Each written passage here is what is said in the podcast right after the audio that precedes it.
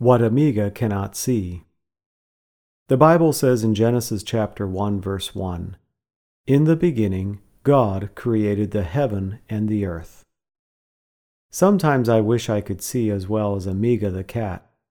I don't know for sure how much she sees, but she seems able to see in the dark, and that gives her a big advantage over me. Imagine having no need for reading lights, night lights, street lights, flashlights, security lights, or headlights. Yet there are some things to which Amiga seems blind.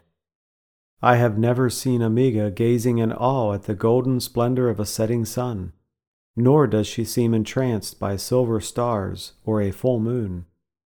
She walks right past the flower bed, never pausing to admire the delicate petals of the budding roses. She does not notice whether the lawn is mowed and trimmed or the trellis freshly painted.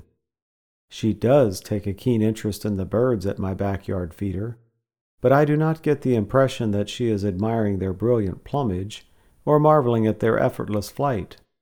No, her gaze seems calculating, even savage. God has given us humans a special ability to enjoy the beauty of our surroundings. We notice shades in color, symmetry in design, order in arrangements, and delicacy in perfection.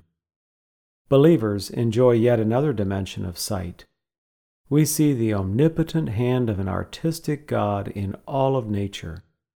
We can lift our hearts to the Creator in praise for the wonders we behold on every side, and I wouldn't trade that privilege for the best night vision in the world.